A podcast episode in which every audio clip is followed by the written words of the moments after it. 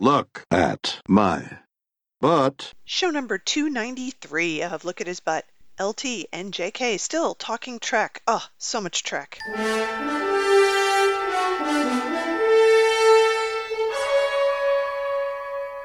Welcome, listeners. We're here. We're doing another show, believe it or don't. Here we are. It's happening. Yes. It's all happening. Actually, so much is happening. I, I you know, I, I think keeping up with Trek now is just going to be like frantic because there is so Uh-huh. much happening in the world of Star Trek that um, it's all happening at one time. So we're going to try to break things down, and we are not going to talk about Discovery because we haven't watched it yet, but it's on, and everybody's kind of going, "Wow, there's a lot happening." So I'm I got to be like emotionally prepared to watch Discovery. How do people keep up with the Marvel universe? I, I don't know how people keep up with anything because I have stuff that I like to watch and I can't keep up with it. Oh, So I know. Oh, it's it's just it's a lot. And, Anyway, and a lot of my favorites are, you know, restarting now, like The Great. And so it's mm-hmm. like, oh man, I know I'm going to get, you know, Catherine the Great mixed up with Strange New Worlds or something. And sure. Yeah, it's it's just a lot, but I'm not complaining. I'm just saying that there's a lot because I'm very happy that there's so much Star Trek that's happening right Mhm, now. It's mhm. all good. So, first things first, uh, one thing that we did watch, well, I watched it anyway, was the new animated series, which is called Star Trek Prodigy. And I watched the first two episodes, which apparently were on as a um, one and two put together to sort of introduce it. And Mhm. you know, it's fine. It's totally fine. It's aimed at younger kids. I would say kids who are probably in the like, you know, five to 10 range Oh, would really okay. like this a lot. It's for quite young viewers. So, Mhm. um, it's very bright and very colorful. It is very clearly in the Star Trek universe, which I like. You know, there's familiar things about it. Uh, there's Holo Janeway, who's very cool. I like seeing her the the whole first two episodes are set up though. So there was a lot of like, who are these characters? How are they going to get the band together? How are they going to get on the ship? How are they going to get off this planet? I got very strong, um, some Star Wars-ish vibes from the way they set this up, and then other things that were clearly like tropes from other science fiction properties that they Mhm. kind of put together, which is not a bad thing, but as an adult, you're like, yeah, I've seen this before. Right. But I think for kids, they might enjoy it. And there's some mysteries. The main character, the kid, is from an unknown species, like nobody knows who he is. But the other main character is a Medusan, which I was like, hey, Whoa. that's cool. Yeah. Mhm. And they gave this Medusan character, who is canonically like genderless, non-binary, non-gendered, a little um, suit with legs to walk around in, which is kind of neat. Like, uh, But, a but you can see this Medusan and not go insane? No, you cannot. So it's it's Okay. enclosed So in it's like just a little suit sphere. walking around. It's just a suit walking around, yeah, which is Okay. funny. I mean, it's good. Yes, yes. I like that. And the person who's voicing it does a um sort of a, a an indeterminate gender voice. Like it could be a man, it could be a woman, it doesn't matter. Um, and I like the way that they're playing that character. So Mhm.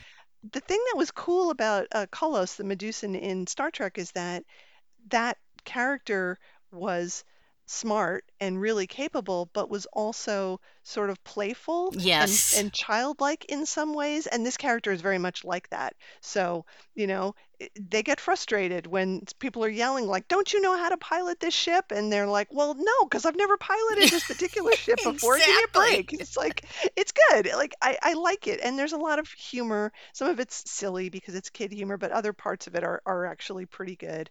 Um, the villain in it, uh, the initial villain that we've seen reminded me quite a lot of um, Cylons. Looks like a Cylon Oh, from. Battlestar, but also looks like Ultron from the Marvel movies. It's like, okay, I've seen this evil robot thing Right, a right. lot before. That's all right. Uh, and so it, it seems it seems good, and I think I'll continue watching it. It it's not it's not like Lower Decks, obviously Mhm. Right. but it is it is good for what it, it it should be and I like that they're using the Star Trek universe to appeal to that very young audience who Mhm. might get bored by some of the other things and who clearly are not going to be watching like Picard, Right. right? Like that's this that's not what that's for. Well, cool. yeah, it's good that they've done this, and there's other little callbacks to other Star Trek things in there too, which I appreciated. So Yeah. I I will give a thumbs up if you guys have kids who like you know quick fun animation. I could definitely recommend it for that. You know, I'm flashing back to a fanfic from the days when we were very active in it. And somebody wrote this very funny story about that particular Medusan, was his name Kollos, Really? whatever. Yeah. And it was so Uh-huh. funny because in the story, he's just bitching them out, going, You know what I'm so sick of? Oh, he's so ugly, you know? and that's really all I remember of it, but I remember really enjoying that. That's really good. Well, it, it's an interesting thing, you know, even though it's a kids show, there are parts of it where you're like, ooh, that's something. So hmm part of the plot is that the characters all have to escape from basically a prison planet. The kids are in prison? Yeah, well, sort of. Yeah. I mean, the kid the kids aren't like 5. They're teenagers Right, mostly. okay. So, but yeah, and they're on this prison planet. It's not called a prison planet, but it's clearly a prison planet. Um, it's a mining operation that everybody's being forced to work in. And but we don't know why. Like Mhm. why are they there? How did they get there? We don't know. That's something else to be solved. And the Medusan was captured by the evil robot and used as a weapon. Like so Mm. they would open it and expose people to that to make them insane. Like that was a punishment that they would give to people. It's like, wow, that's pretty dark. Yeah. But you could see that that's what an evil person would do with a creature like the Medusa, knowing that that's what would happen um, if people saw them. So I was like, but interesting idea. Yeah, sure. Yeah. Evil people would do something like that. I guess. So that was that was very weird. Anyway, Okay. um, and and when when is that on? Oh, it's on um, Paramount Plus, and it's on now once a week. I think it's on Tuesdays or something. Okay. I don't know. Okay. I'm I'm not watching it on Paramount Plus, so I don't know. Right. All right. It's coming to me via a, a, a Jolly Roger somewhere. Okay. I think you'd say buy a jelly donut. No, oh, that would be good. Turn on the jelly donut. I would like a jelly donut. The other thing that's on right now is a documentary series called The Center Seat, which is showing on the History Channel. And uh, Gates McFadden is the narrator and also one of the executive producers. So good for her, I Mhm. guess. hmm So there have been uh, two. I guess the third one might be on tonight or something. I think that it's on on Sunday. Well, anyway, go ahead. Is it? Okay, I don't whatever. know. I don't know. It's on once a week for now, and I think there's six episodes. So you can watch it on the History Channel on regular cable, but it's also on the History Channel subscription service, which is called History Vault. And the very weird thing is that the episodes have different names, whether they're on the History Channel Vault or whether they're on the History Channel. So I am confused. Are they the same or are they different episodes? I don't know the answer to this question because I'm not paying for the History Vault, but I think it's weird that Yeah. they have different names. Well, there's don't get it. something on that's I don't know if it's Star Trek or not. It's very popular, and it's on one of the the pay for cable things. But um, the next day you can see it on Hulu, which is very Mhm. cheap. You know, Mhm. so it's like, all right, you know, whatever they got to do to get the content out to us. Yeah, I guess so. So we'll we'll find out at some point, I suppose. So there have been two episodes on, and we both watched the first one. I also watched the second one, and I, I would say, you know, it's fine. the The first episode to me felt so breathless. They Uh-huh. raced, raced through everything about TOS so fast at such a speed, and things just were. I, I felt like the story was sort of step tripping over itself to try to get it all into one hour, and I Yeah. wish they hadn't done that. Well, um, do you know this is produced by the same people who did uh, Toys That Made Us? Oh, really? Yes. Oh, I did not know that. Mhm. Okay. All right. Uh, I was impressed that they ended up talking to more experts, like our good friends, the Tenutos. So it Yes. was nice to see them on there. I was like, hey, John. That was nice. And other people like Larry Nemecek, and then they talked to David Gerrold and, and other Mhm. folks who know a lot about Star Trek. And of course, they have to do that because so many of the people involved in the original series are dead. I know. So that was sort of sad. but they all wrote books, so They did write books, and they gave a lot of interviews before they died. So right. there, there is that. There was one thing that I picked up on in episode one that I my eyes kind of popped. I went, I have never heard that before. Which was they Mm-hmm. were describing how um when Gene finally got the okay to go ahead and make a pilot from Lucy, um they said from the very get go, his number one choice for the captain who didn't have a name yet was William Shatner.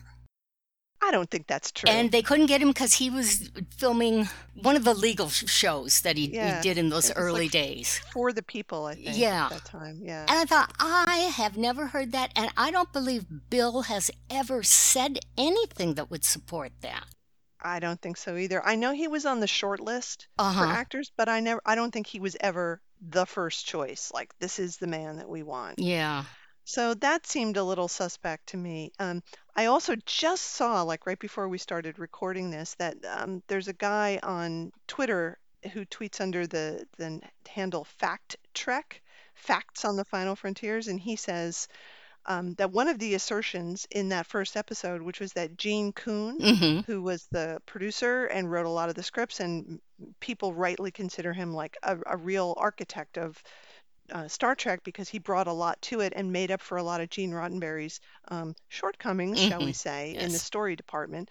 He left because he didn't like them writing funny shows. Yeah, I've never heard that either. Well, it's not true. Okay, well, So- that's so, yes, on Twitter he he gives a couple of examples of why that's not true. So I don't know where they got that from, but that is definitely not something that's true.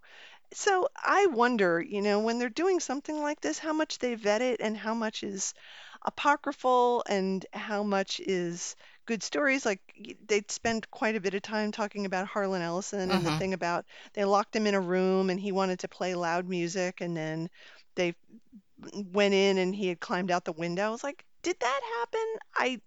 I don't know if that really well, happened. and it's not just how much fact checking did they do. Who did the fact checking? Mhm, You know, if you have just the raw, superficial knowledge of Trek, everything sounds true.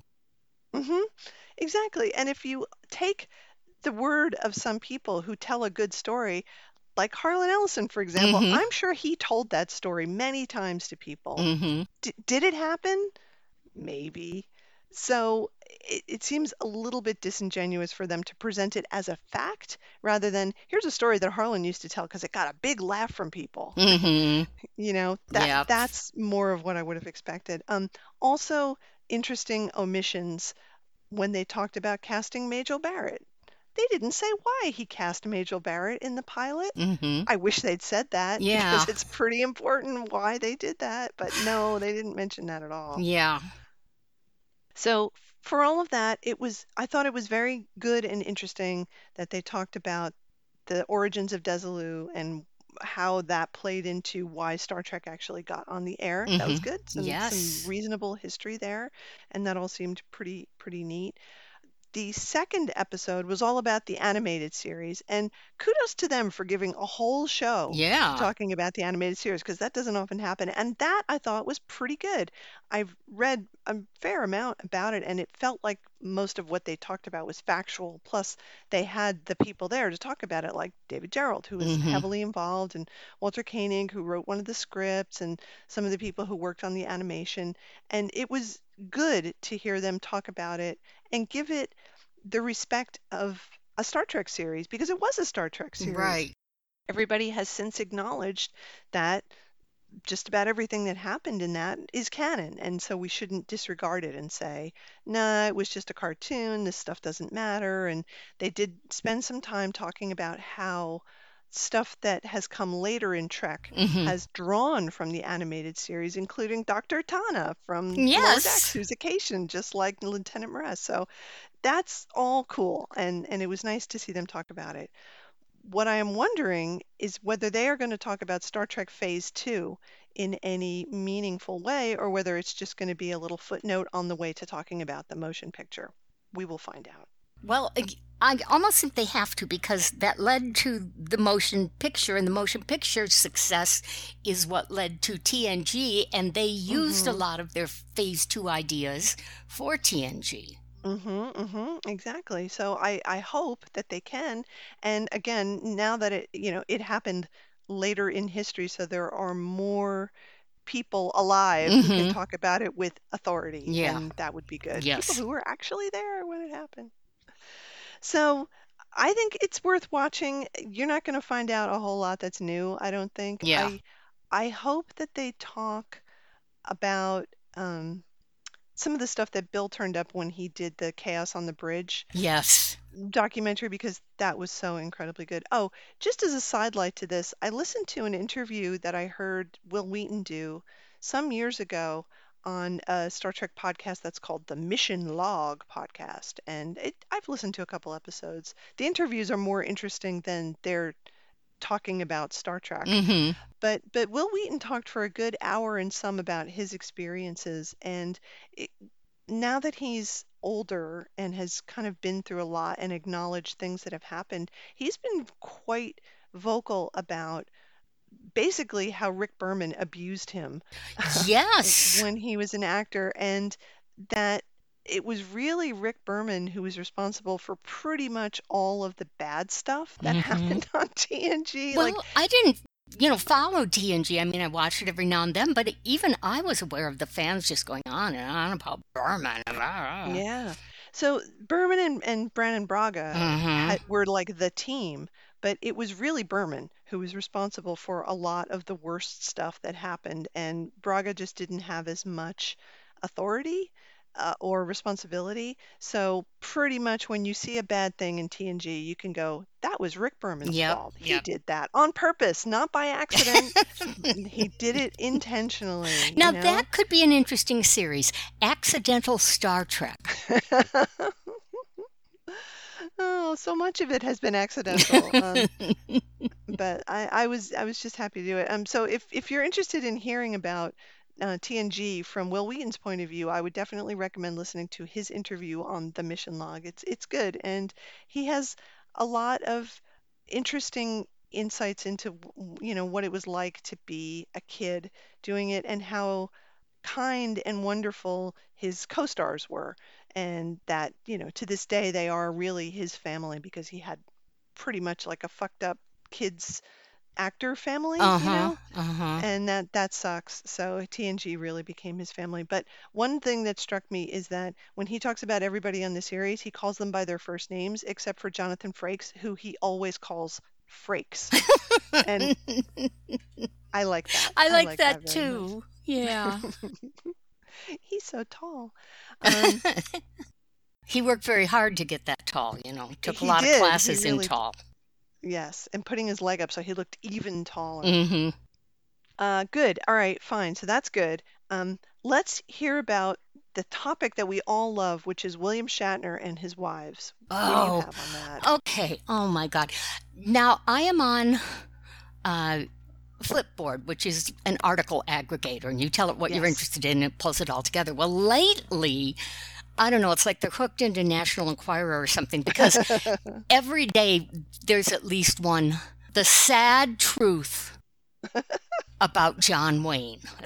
the sad Oh, truth about this. He's dead. Yeah, that's the pretty sad truth. sad. The the sad truth about William Shatner's wives. uh-huh. so- They're not married to him anymore. That's the sad That's right. thing. And you know, it's saying um, you know, he was married four times and you know, talks about Marcy and they were together like 11 years or something before they divorced and you know, they have quotes from Bill which you and I have seen before Mm-hmm. where he's saying, you know, Star Trek basically destroyed my marriage. You know, I was never Mhm, home and you know, and everything he said if you know, if anybody if a young actor asked me for advice, I'd say don't marry another actor because Mhm, it's so hard if they're working and you're not to be married to them. So, you know, that was that was like okay. So then there's Marcy. And it talks about Marcy and you know, Marcy's career is like mm. um but they were together for 17 years. mm-hmm. And then it talks briefly about Nerine and how she drowned and then there's Liz. And I don't know how many years they have been together, but now they're divorced. Okay. Here's the thing their sum up is so funny because they go, So William Shatner has been married and divorced four times. Mm. I'm going, um, drowning isn't divorcing. Divorce? So No. and I was like, are you kidding me?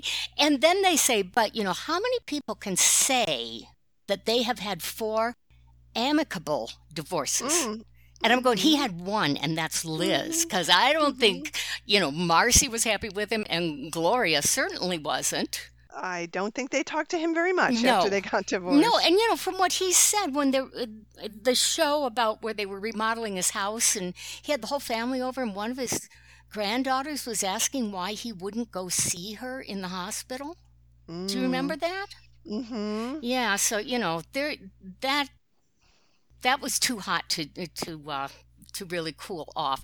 So I was just getting the hugest kick about how stupid it was, and then it says, although they have been seen together, and they, and I don't know how believable this article is, but this part I believe that um she was with him all through the lockdown, Mm-hmm. as we believed, and um. I forget what the other thing was. It was one other like event that she was at or was planning to be at. So I think you know Ruby Pearl and you and I um, are on the money or very close to it with the idea of they got a, a sharp lawyer who said, "What can we do about these California?" Property and somebody dies things so you know he can leave the bulk of it to his kids but a good settlement on her and Mm-hmm. yeah, but I just I was just going what they they were uh, screaming at you get that to me get that to me so you just kept typing and saying just stupid outlandish things. Well, it, it proves the thing that we have been saying for so many years, which is that you put William Shatner's name in an article and it it's clickbait. Like instantly, Mhm. Yep. people will click on it because oh, something that William Shatner has done, and then you mix it with William Shatner and divorce. It's like oh, twice as interesting. What could Yes. it? Po- what salacious details are going to be included in this? And at least the, the quotes they got from Bill were accurate because I've s- you know seen those same quotes in one of his most recent books.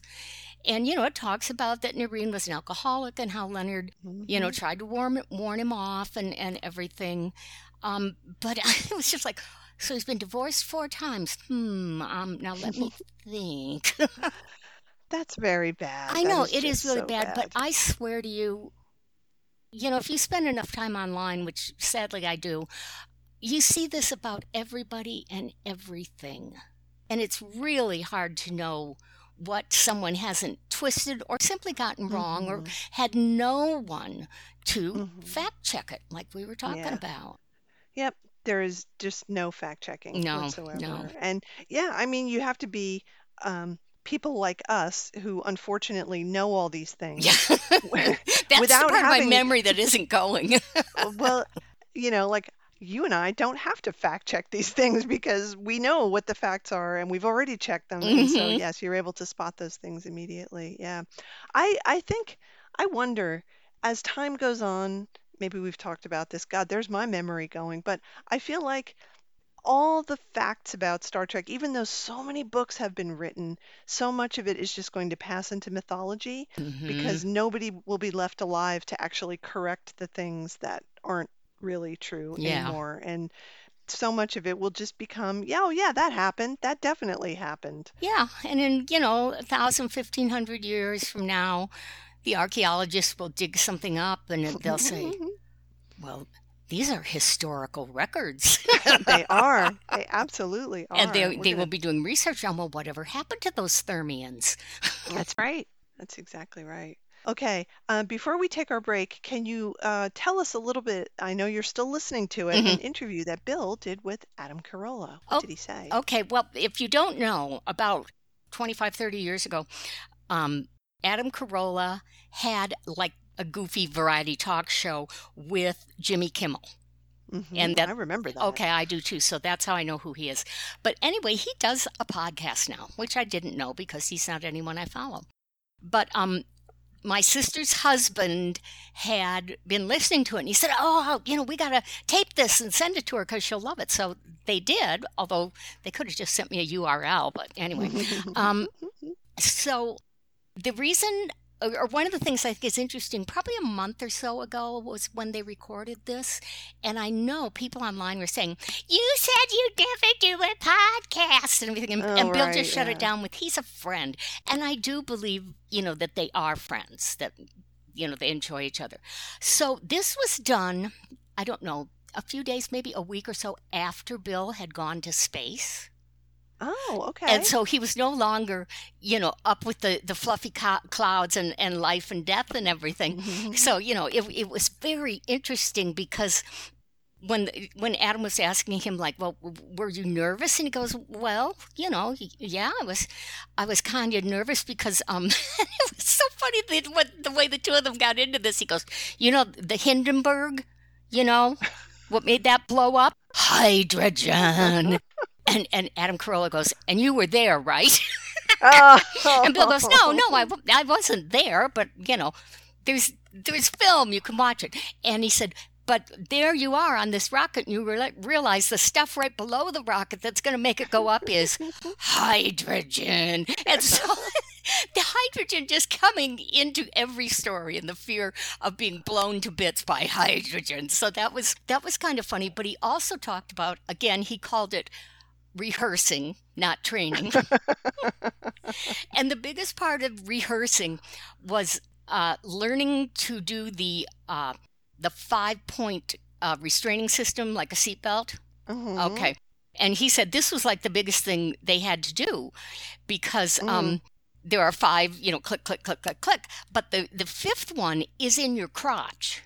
Oh, jeez. And so, you know, like those ones they pull up in baby seats. Oh, okay. Kind of. That's what. I'm visualizing. Yeah, and yeah. um, he says that's the hardest one to do because you get hold of that, but then you're trying to find the other part. And when you're in rehearsal, you're you're sitting up straight and everything, and it's manageable. When you are lying on your back in zero gravity, this is not easy. And they're going, okay, you've got three more seconds to get those seatbelts on. And you know, we're trying to do it and everything, but you know, everything, everything came out just fine. And you know, he talked about you know how he didn't want to go for the longest time, but the the guy who produced Better Late Than Never, hmm you know, um, like two years or so ago, said you should go on that. You should be like first one up there. No, I don't want to do that. But that guy called Amazon and talked to Bezos and everything, and so that's um, how that all worked out. But there is a doc documentary coming out. Ooh, is it just about this or is it about other stuff? I don't know, but after Bill had just gab, gab, gabbed about this space flight and everything, um, he said, "Oh, should I be telling you all this? Because I had to promise the document, the documentary people that I wouldn't." Good one, Bill. So this, as I said, my sister said it's short, so I thought it was 50 minutes. It's an hour. So Oh. and I was going to listen to it in the few minutes before we started.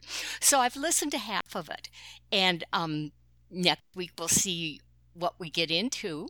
But it's fun, you know. It's Bill is very relaxed, talking to someone he's very comfortable with.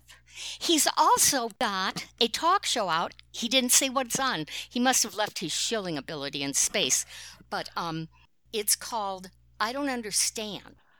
Yes, I heard him talking about this, and oh, I have to see what channel it's on. He just tweeted about it Oh, okay. the other day. Let me let me research that while you talk. Okay, and he was saying, you know, I don't understand anything. I don't know how anything works. So we just get people who do understand these things, and I ask them about it. And like he talked to somebody about how do you write an opera, hmm and you know, I just thought that was really interesting. And and you know, ha- I was one of the very few people I think who who really did watch Shatner's Raw Nerve, which I thought was just great. Oh, so good. He's yeah. such a good interviewer, and these were some of them were famous people, and some of them were people um, like that. What was her name? Mary Kay Letourneau, the teacher who Mhm. slept with yes, the student. So she's not like famous; she's more like notorious. But he brings things out in people, and so I would really like to see that. Yeah, well, he's just so curious about things. He is, and somebody else, not on this thing, but someone else who knows him said he's like the most well-read person I've ever met. But you know, Bill hmm doesn't read fiction. hmm It's it's nonfiction all the way with him. So Okay, I have an update. Um, yay! this this is on a streaming service called portable.tv which you can install on your device. Mm-hmm. And it looks like it's a mixture of news and other things. And yes, it's called I Don't Understand. Okay, I'm gonna understand. I'm gonna see With- if that's um available on all my various devices here. Yes. And so his tweet about it is uh, math. Lots of people don't understand it. But have you ever thought about its origins? Is it the language of the universe or did humans just make it up? Find out on Monday's episode of I Don't Understand with William Okay. Shatner. Very good. Yeah. Okay. Well, I really want to see the one about how do you write an opera because Yeah. Bill is not musical. And it'll be interesting to see these two minds trying to connect. Yeah, absolutely. Okay, here we go. Now I am on the page. But Bill looks very good here. He looks good. Sorry. Okay. Just uh, I know he's been filming it recently. Okay. Here are the episodes. Why are some people more successful? How to compose an opera. Mm-hmm. Um, unethical science. Mm. Ooh. Uh, sea level rise. Why the mosquito is our deadliest predator. I know the answer to that. Um, what makes something art? Why haven't we found life in space yet? How far will AI go? How do people get involved in cults? What does God, this just goes on. What does an astrophysicist do? Why are we afraid of death? How does a space telescope work? What do our dreams say about us? What happens on the ISS?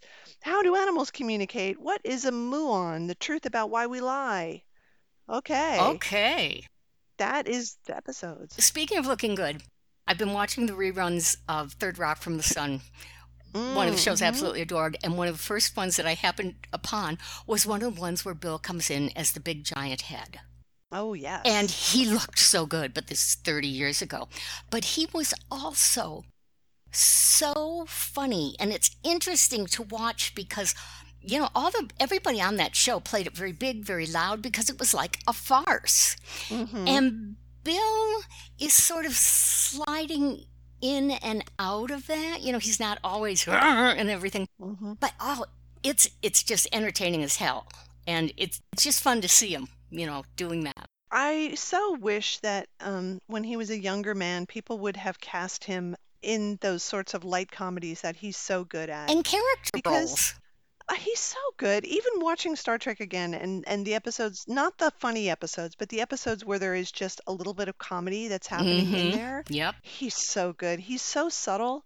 You know, I- Mhm. it's it's amazing for someone who had to translate years of stage performances into the the type of performances that you see on a television show, which are so much smaller, hmm right? So much more contained. And he just he's so good. Just, you know, the lift of an eyebrow, the tilt of his head, the Yeah. way he he'll smile or or you know, kind of change his body posture to indicate frustration or something. He's amazing. What a Oh, actor. yeah, he can be very, very subtle.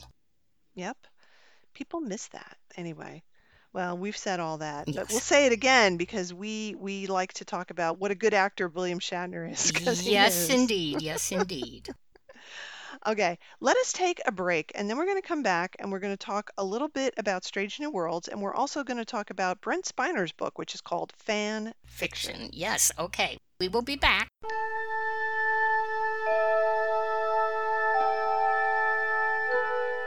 Space, the final frontier.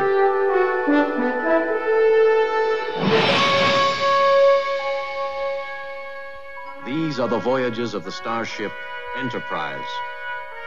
Its five year mission to explore strange new worlds, to seek out new life and new civilizations, to boldly go where no man has gone before. Listeners, we would love to hear from you. Send us email at lookathisbutt at gmail.com or look us up on Facebook and leave us a comment.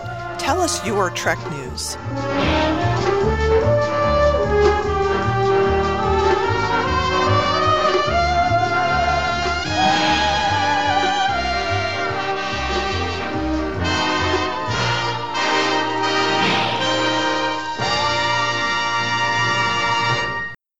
So, listeners, I read a book. Can you believe it? I actually read a whole book. I believe it. I totally believe Yes. it. And we should say spoilers ahead. Oh yes, this this is going to be full of spoilers because you know. So this is about Brent Spiner's book, which just came out. Uh, Yeah, I read a new book that just came out. Amazing, and it's called Fan Fiction: A Mem Dash Noir, inspired by true events. So in all of the descriptions of it, it's called Brent Spiner's explosive and hilarious novel is a personal look at the slightly askew relationship between a celebrity and his fans. What else? Oh, that's what it mostly says. Part memoir, part noir pastiche, an inside look at behind the scenes on Star Trek. There's a lot of stuff like that. And I, I see it referenced on Twitter a lot. Obviously, Brent Spiner himself, who I follow, is retweeting people's good comments about it. So good for him. Mm-hmm. I'm glad that people like it. I didn't care for it. So I want to talk about what it is and what it isn't and what it thinks it is, which is the problem. And you read a little bit of it. And you just you just hit the nail on the head. It doesn't know what it wants to be. Yes. And he is not skilled enough as an author to make it be all the things that he wants it to be all at the same time. hmm Uh, other authors might have been able to pull that off, but I don't think he Yeah. can do that. Well, and I said I didn't I didn't care for the tone. What he, what he hmm thought was humorous was striking me as snarky and sometimes bordering on cruel. Yes, I, I agree with you. So there were there were a lot of issues. Now, um, it's a quick read. I'll say that. I finished it in, I don't know, two or three reads. I was reading it at night before I went to bed, so it goes pretty quickly. hmm There are some funny things in it. You know, Yeah. he he does. I like his sense of humor. Whenever we've seen him in an interview, he's hilarious, right? Oh Like yeah, he and at a a con, very he's he's a riot. yeah, Yeah. he's great. He has a very dry sense of humor, and he'll say really funny, silly things. And I like some of the other stuff that he's done outside of Trek. He had a um a web series that was going for a while, which was again sort of about him as an actor, but wildly exaggerated. And it was really good. He was Oh, very funny in okay. it. And I've written some other things that he's written, and I think he's pretty good as a writer. He did have a ghostwriter, not a ghostwriter, a co-writer, let's say, Okay. on this. Um, I don't think he had an editor. I'll say that. I was I, gonna I, say. yeah, there were some things. Now, it didn't, it wasn't filled with typos and things like that, but there were definitely some continuity things that an editor absolutely would have caught. And I want to mention a few of them. So the first thing is that, jokingly, I guess, it's called a mem noir. It's not noir. In no way is this noir in any way, shape, or form. Uh-huh. I love film noir. Oh I, I love it, and I've seen hundreds of those movies. And it's none of those things. It's also not a hard-boiled crime novel, which is adjacent to noir, but not hmm quite the same Yep. things, right? Right. So in a hard-boiled crime novel, um, your Sam Spades or whoever, the detective always finds the solution. And they're in a place that's not great. Um, they're dealing with unsavory characters, bad things can happen, but in the end, there's always some kind of resolution to it, right? And usually it's the detective who solves it, whether the true person who committed the crime goes to jail or not is another story, because sometimes it doesn't happen that way. But the detective wins, if we should say that. In noir, everybody loses, right? That's the kind of point of noir is hmm that nobody wins. It's a horrible, dysfunctional, dystopian world, and everybody's going to lose. And none of them are, or they are all unsavory characters. Yes, Yeah. they're all corrupt and hmm amoral, and you know the system is corrupt and amoral, and it's just hmm the whole world of that. Okay, none of that is in his book. None of that is in his book. Okay. So I just want to be clear about that. Um, the plot is that uh, it is inspired by true events, as it says. So it's him, Brent Spiner, being Data on a show called Star Trek with all the people who co-star in it with him hmm in there. And there are real events that happened in real life that are in the book in a fictional setting, like the death of Gene Roddenberry and hmm Gene Roddenberry's funeral, which he writes about really well because it was a real event that he was at in real life. And he writes about it very well and very movingly. So that's in there. And he writes about some other real stuff that happens too really well. And the thing that I came away from is that when Brent Spiner writes about real things, he's really good. hmm He's a good writer and he has a way of capturing things in very um, succinct, in a very, you know, like he can say it in few words. When he's talking about stuff that he's making up out of his brain, not so much. Mm, okay. So a lot of what underlies this novel, where he's being stalked by a crazy fan, is that he's having to revisit parts of his childhood and kind of do some self examination. Why am I the way I am? Why is this crazy fan making me so insane? and a lot of it goes back to his childhood with an abusive stepfather. Oh, And wow. that stuff is amazing. Like I wanted to read a whole book about that because it's it's really like visceral and you can Mm-hmm. feel it and you know it's real. The way he describes these events and his reactions is incredible. So, Brent, do more of that, please. I, you Mm-hmm. know, like you don't. He says people have approached him to write a re- actual autobiography or a memoir, and he's not interested. It's like, well, I think you'd be better off doing that than trying Yeah. to to thread it in here. So, in the end, it turns out that the stalker is not the person you at first thought it was going to be. You know, it's like there are five people who it could have been, and he ends up suspecting everybody. And eventually, the woman, of course, it's a woman, who comes and tries to kill him, who gets murdered by another crazy fan who was also trying to track him down. And that comes out of nowhere and is completely unbelievable. So Mm. that kind of ruined it for me. It was like, Yeah. oh, this doesn't make any sense whatsoever. Um, the parts that involve the Star Trek cast are sort of amusing, but they feel like you and I were saying very much like in jokes. The things Mm-hmm. about them that he chooses to exaggerate are, just aren't that funny if you don't know who they are. He portrays LeVar Burton as sort of a, a Buddhist guy who burns incense and who's really groovy and sort of at ease with everything. Is LeVar like that? I don't know. I know, don't but know either. Maybe he's the George Harrison of Star Trek. maybe he is, but that's not part of his public persona at Right, right. all. So uh, is it supposed to be funny? I don't know. It's not very funny. Patrick Stewart is Patrick Stewart. Um, Frakes comes off really well, actually. He's sort of the best real life portrayal. He's Mm-hmm. just this very supportive and friendly and brave guy. Mm-hmm. And you're like, he's cool. And he's married to Genie Francis, and she's cool too. And Yeah. I, I like that. So there wasn't, they're not funny. They're just there being Mm-hmm. themselves, I guess. So it's like that. And then other, everybody like uh, Marina Sirtis gets a little cameo, and Gates McFadden gets a cameo. Wil Wheaton's not in it at all. Um, some of the other production people are in it, but not very much. Gene Roddenberry is in it, but only for a little bit, and then he dies as he did in real life.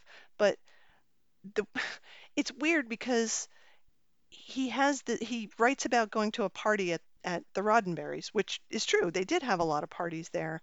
The way it's set up is quite fantastical. Like they live in this giant mansion and have waiters serving people in their huge backyard who are all sitting at tables and there's an amazing jazz band playing and all this other stuff and it's like okay, I don't think that happened. Like I think most of their parties were like naked drug fueled parties at their pool in the backyard. I Mm-hmm. I don't think they had waiters. So that all happens, and then Gene Roddenberry dies like a month later in the book. Mm-hmm. Of course, in real life, a month before he died, Gene was very sick. He'd had a stroke. He was in the hospital. You know, he Yep. couldn't see people, so that timeline doesn't work at all. And I think this is a huge problem when you're mixing real life with fantasy. It it's very jarring because you, you know you know that stuff didn't happen in that way, and I was like, I, I don't think it was a very good idea to do it like that the things that that really were uh, I would say just bad writing is that there's a several times when the timeline just doesn't make sense. So, Mm. as an example, um, he does some stuff. He's out all night. He comes home. Um, he has an oh god, there's an FBI agent who's helping him, and she has a twin sister who ends up being his bodyguard. And of course, he's in love with both of them Oh and God. doesn't know which one to choose. Yeah. And one of them is called Cindy Lou Jones, and the other one is called Candy Lou Jones. Mm-hmm. Like, come on, like that's uh, you know, it's like it's not funny. Yeah. It's just it's stupid. It's just not funny. And he, so he comes home and the it's supposed to be, I guess, a s eh, oh no, sorry. Let me let me go back a little bit. One of his friends, his act, and I don't know if this is a real guy or not, dies where he's from in in Texas. So he flies home to go to the funeral, which is on a Sunday. And he comes home that Sunday night after the funeral from Texas, and he's very tired. And he, the FBI agent, is, oh, sorry, the bodyguard is there waiting for him. And she's like, Oh, you know, how'd it go? And he's like, Yeah, I'm really tired. I'm supposed to go to a Star Trek convention this weekend. And she's like, "Oh, well, I'll go with you." And he's like, "Are you sure that's a good idea?" So they go to bed, they get up the next morning, and they drive to the convention. Now he's just come back on a Sunday, Mm-hmm. and they're going to a convention on a Monday. Yeah. Yeah. It's it's just wrong, and an editor would have caught that. Mm-hmm. So that sort of stuff happens a couple of times where the days are wrong or the times are wrong. He at one point says he's having lunch on the sound stage with everybody else at like craft services, but Mhm. then in the next paragraph he's in his trailer. Like, well, where are you? Are you in your Yeah, trailer or are you having lunch? Like that doesn't make any sense. And stuff like that for me just really throws me out of a story Oh yeah. because it doesn't make sense and someone should have read that more carefully. So that sort of stuff is there. He he comes home one night, he's very tired, he can't sleep, so he gets up. He doesn't say what time it is, but he's come home from work, he's had dinner, he's gone to bed, and he can't sleep, so he gets up and he goes to the video store. Are there all-night video stores in Los Angeles? Are there video stores anywhere now? Well, this is set, eh, you know, in in the TNG time. That's so yeah, true. That's true. Yes. Maybe they do. I bet. I bet LA did have all night ones. Yes, but it's not. He doesn't say I went to an all-night video store. He just says I went to my local video store.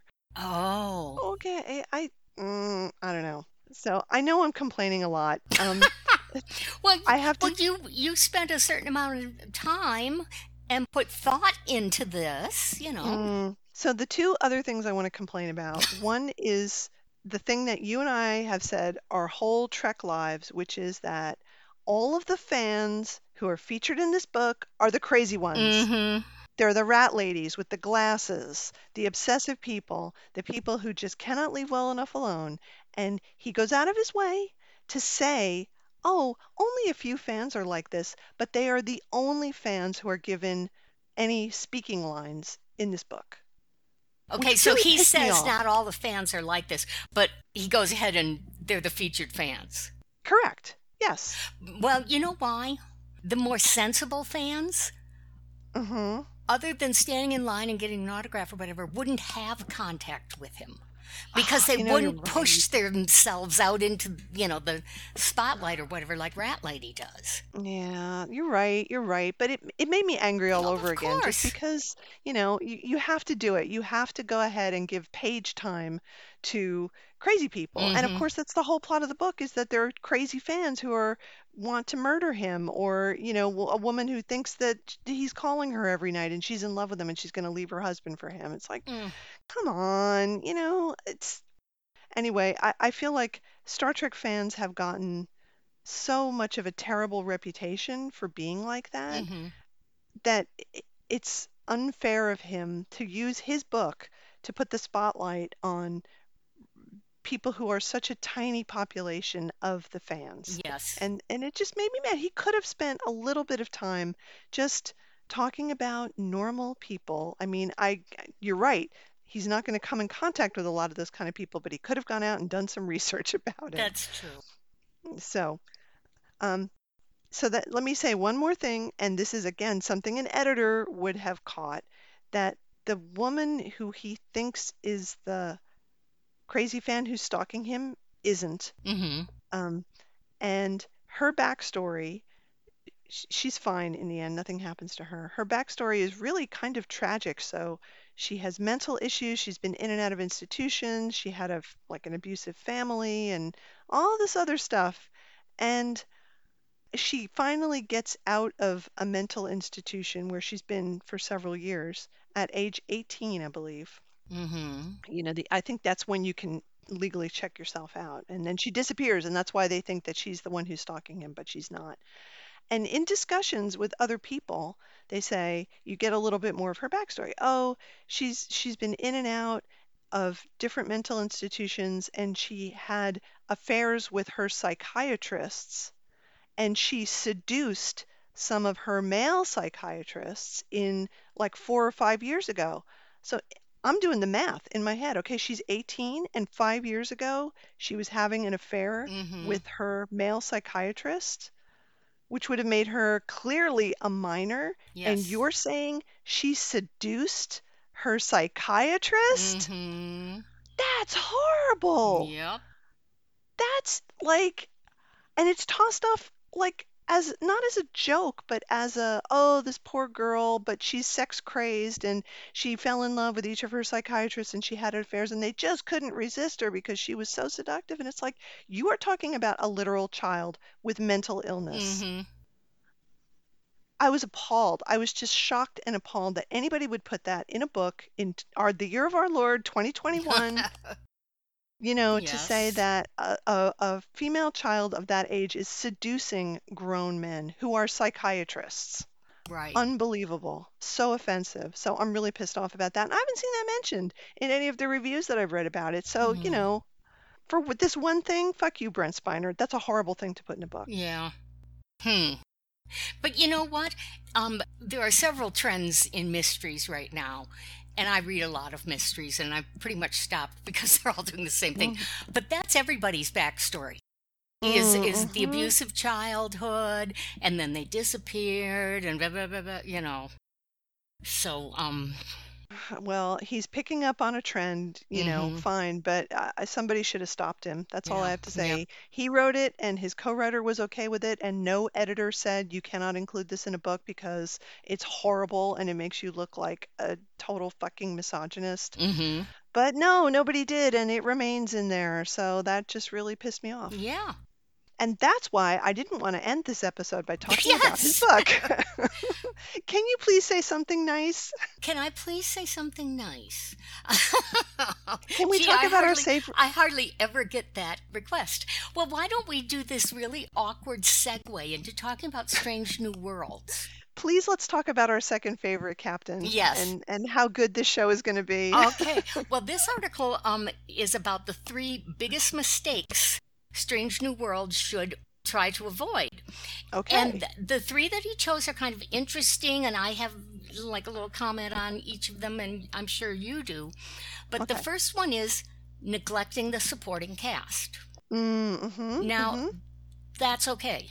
You know, I, I they are, they can be interesting characters, but I'm thinking in Discovery, where more and more supporting cast just kind of shows up, hmm and there's so much action going on that it's now in what season three? Is that where we are? no four. we're just starting season Okay, four yeah and um, I still don't have a fully formed idea on some of the main characters. I mean, they, Mhm. they, you know, it's like in, in TOS, you know, Scotty was sort of featured in some episodes, and then, you know, he was in the Apollo one, you know, having a romance, and he was in the um, Mira Romaine one having a romance, but they never, like, tried to bump his role up to the equal of McCoy or anything. Mhm, mhm, So I, I do think there has to be this focus on the core team. mhm, mhm. You know, not everybody gets their own story, but I just, you know, if they think I'm going to keep track of everybody who walks across,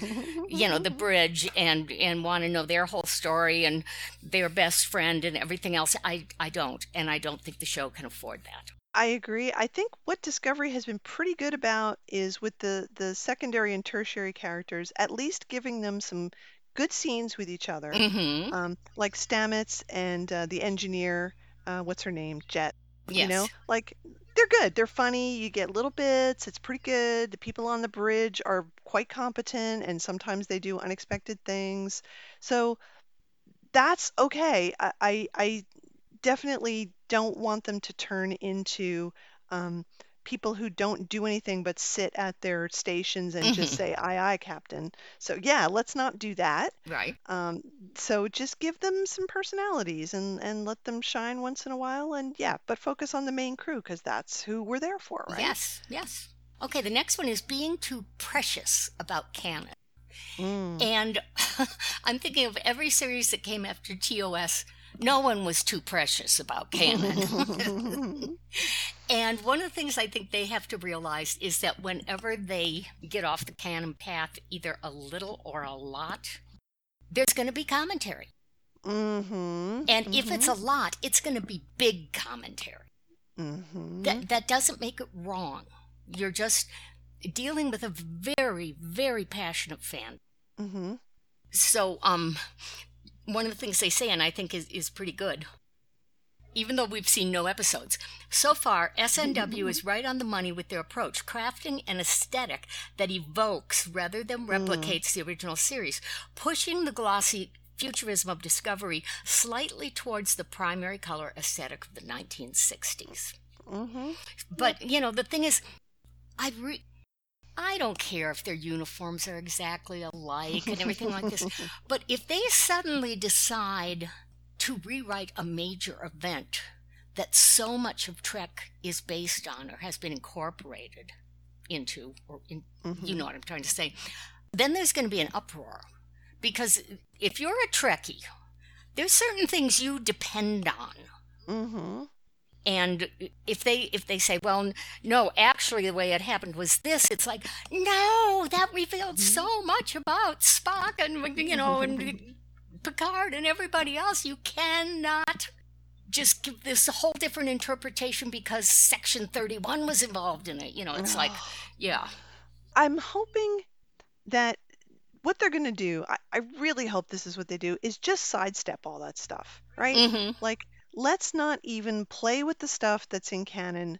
Let's be let's let's go and look at Strange New Worlds. Let's go look at stuff we haven't looked at before and not go over ground that's already been so well mapped out in TOS and the things that Mhm. followed it, you Yeah. know?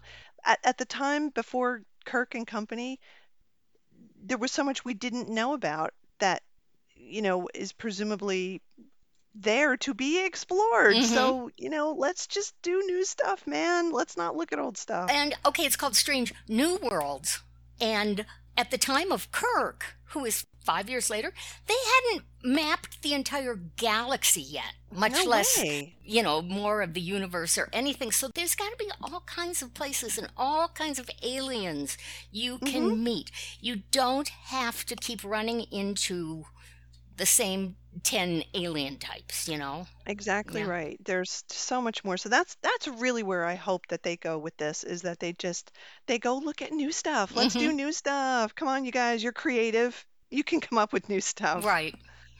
And um the third one is is the one that really hit me, leaning too hard on nostalgia. Hmm Now, I never think of it as nostalgia. I think of it as a ploy to draw the fans in. fan service Yes, fan service, you know. So let's have Harry Mudd. And, you know, if they run into a lot of the things that Kirk and company ran into, but it was brand new then. It's like Spock having a sister. They had to really do some fancy tap dancing to explain why nobody ever knew this. uh-huh. You know, and I don't want to see more of that sort of thing because it really pulls you out of whatever reality has been constructed. And also, the universe is huge. hmm It's not a small town where No. where you know. Oh wow! Look, Harry Mudd's back in town. You know, it's not that. It's not Mayberry. It's the universe, and the chance of you always running into the people everybody else has run to pretty low. the galaxy is huge not even the universe Yes. It- but yeah, our our galaxy, the part that we're supposed to be exploring, absolutely huge. So much to be looking at. I really like the last line in that section that says, "The title is Strange New Worlds after all. If the worlds aren't new, why bother?" really. Yes, I agree with that 100%. Yep. Please do not try to cram in anything from Enterprise. Um, slogan, not as bad as you remember, but still, we don't need to be bringing that Right. up in there. So yeah, I, I think that that would be good. Um, people who have uh, worked on it and, and seen it say it's very good. So I am hopeful that it is going to be something that that's really great. I'm I'm so excited for it and uh, I, I'm just no. I hope it's as good. I mean, this is one of the first times that my expectations and hopes for a Star Trek series have been so high. I know, and I'm trying to to hold back so I don't get crushed. Exactly. That's exactly it. I'm just like, oh, I love the character so much, and I love the actors, and I love the whole concept. I just, I want it to be great in every Mhm. way. I really, really want it to be great. Yep. And the thing is, if they rehash major events or bring back major characters, what that says to me is the only reason this episode, this story exists, is to do that. Yeah. Yes. And I don't want that. That's why I'm I feel so strongly about they should not bring back Kirk. I'm still kind of, you know, a little off about Spock being in it so much, but I mean that is canon. But um, hmm you know, if if they're going to bring, I don't know, well, this guy's Chekhov's uncle, and uh, let's go explore some of those Ceti Alpha eels. You know, it's like Oh, no, Yeah. take and, the you know, training wheels off. don't let's not have let's not have um, you know, the ghost of Gary Lockwood showing up Oh, in there. I don't I don't Exactly. I don't want Exactly. these things. Well, we're just gonna have to wait to see what it is, but I am very excited. You know, it's funny. Um, my expectations for Lower Decks hmm were they weren't high. Yeah. They were they were like medium, and that f- so far outstripped anything I ever thought it was going to be. Yep. It was such a delight to watch every episode and be like, "Oh my God, this is so good. This is so good. I I, can't believe how good this is." Well, and I just, uh, I think I might have told you in an email, I just heard from our good friend Wildcat, and she Mm-hmm. had just binge watched all of Lower Decks and loves it. Mm, So, between you and me and Wildcat, we are three people with very high standards. this is true. This is extremely true. Um, I I will say one lower decks. Oh gosh, I'm gonna have to look it up for a second.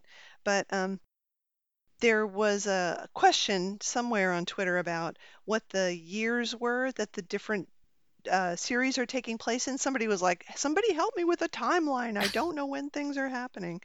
And um, someone specifically asked about Lower Decks, and one of the crew who works on the show, not the crew of the the show, Mhm. not the crew of the Cerritos, but somebody who actually works on it, Yeah. Or Ritos as we call it. I definitely want one of those T-shirts. uh, anyway, um, what year does Lower Decks take place? So somebody had said, okay, it takes place in 2380, right? Mhm. So it's it's in the future ahead, um, you know, right after the events of the movie Star Trek Nemesis take place. So it's it's sort of the futury TNG timeline. Mhm. And somebody pointed out that in do you remember in that episode where Rutherford is having like weird memory flashbacks and one Yes. of them is a doctor saying like he shouldn't be remembering this stuff. One of his memories is of him and Tendi at a party and they're wearing the the the New Year's Eve glasses, you know, that have Right. the the numbers on them and the numbers say 2381. Oh, wow. Yeah. And so someone said, but there's this scene. And the crew person said, yep, show takes place in 2380, not 2381. So maybe he's remembering does an that mean? adventure he had, and the adventure involved time travel going to 2381. It could be. That could be. Um, now I was like, oh, time travel or something. Who Mhm. knows? Who knows what happens? But yeah, or maybe he's got like future vision or something. I don't know what it is, but it was like, oh, cool. Just, you know, that show just had so many layers of stuff built Oh, into it. And, and then thinking about that, I was like, oh, this is going to be cool because you know they're going to do something with that, right? Oh, Like yeah. they're not just going to leave that They there. Laid how down a lot of stuff in the last couple of episodes to sure to did. pick up and, and go with. So, Yeah. yeah. So I just I saw that on Twitter and I was like, oh, that's so cool. I can't wait to see what they do with it. It's gonna be good. hmm All right. Okay. Oh, I'm exhausted. We've talked about Star Trek for a whole hour now. I think that should do it for us for That should now. do it. And I want to apologize, fans. We do have a completed show that I have not been able to get to load, but I am going to work on it over this weekend because I know you want these shows. They're always on the regular feed that goes to Mhm. Apple Podcasts and wherever else we have it. I don't know. We have it at so many different places. I just like when I see stuff, I just sign up for it and then I forget about Oh, it, so I don't even know what the whole list is. Yeah, So but um, I will. I will get it. I will conquer the technology. I'm sure you will. I'm sure you will. Good. So, uh, for everybody in the U.S., um, Thanksgiving is happening very soon, and we hope you all have a lovely holiday if you're celebrating it, and get some time to just kick back and eat some food, and maybe watch Mystery Science Theater or whatever it is that you do on your holidays, and uh, yeah, catch up on Center Seat, and maybe watch a little bit of Bill going, "I don't understand." and don't burn down your backyard frying a oh my God. He better not burn his house down, man. I really hope he doesn't burn his house down. Yeah, Jeez, it's a nice house. It looks like a really nice house. So if you're going to cook for Thanksgiving, do what we always say, which is live long and, And potluck. potluck. Have people bring stuff to your house. That's So right. Yes, yes, do that. Have a giant family or friendsgiving, and you know, you make one thing and they bring everything else. That sounds so good. Doesn't Really, it? really it good. really does. Yeah. Okay. All right. We'll see you guys next time. Okay. Bye. Bye bye.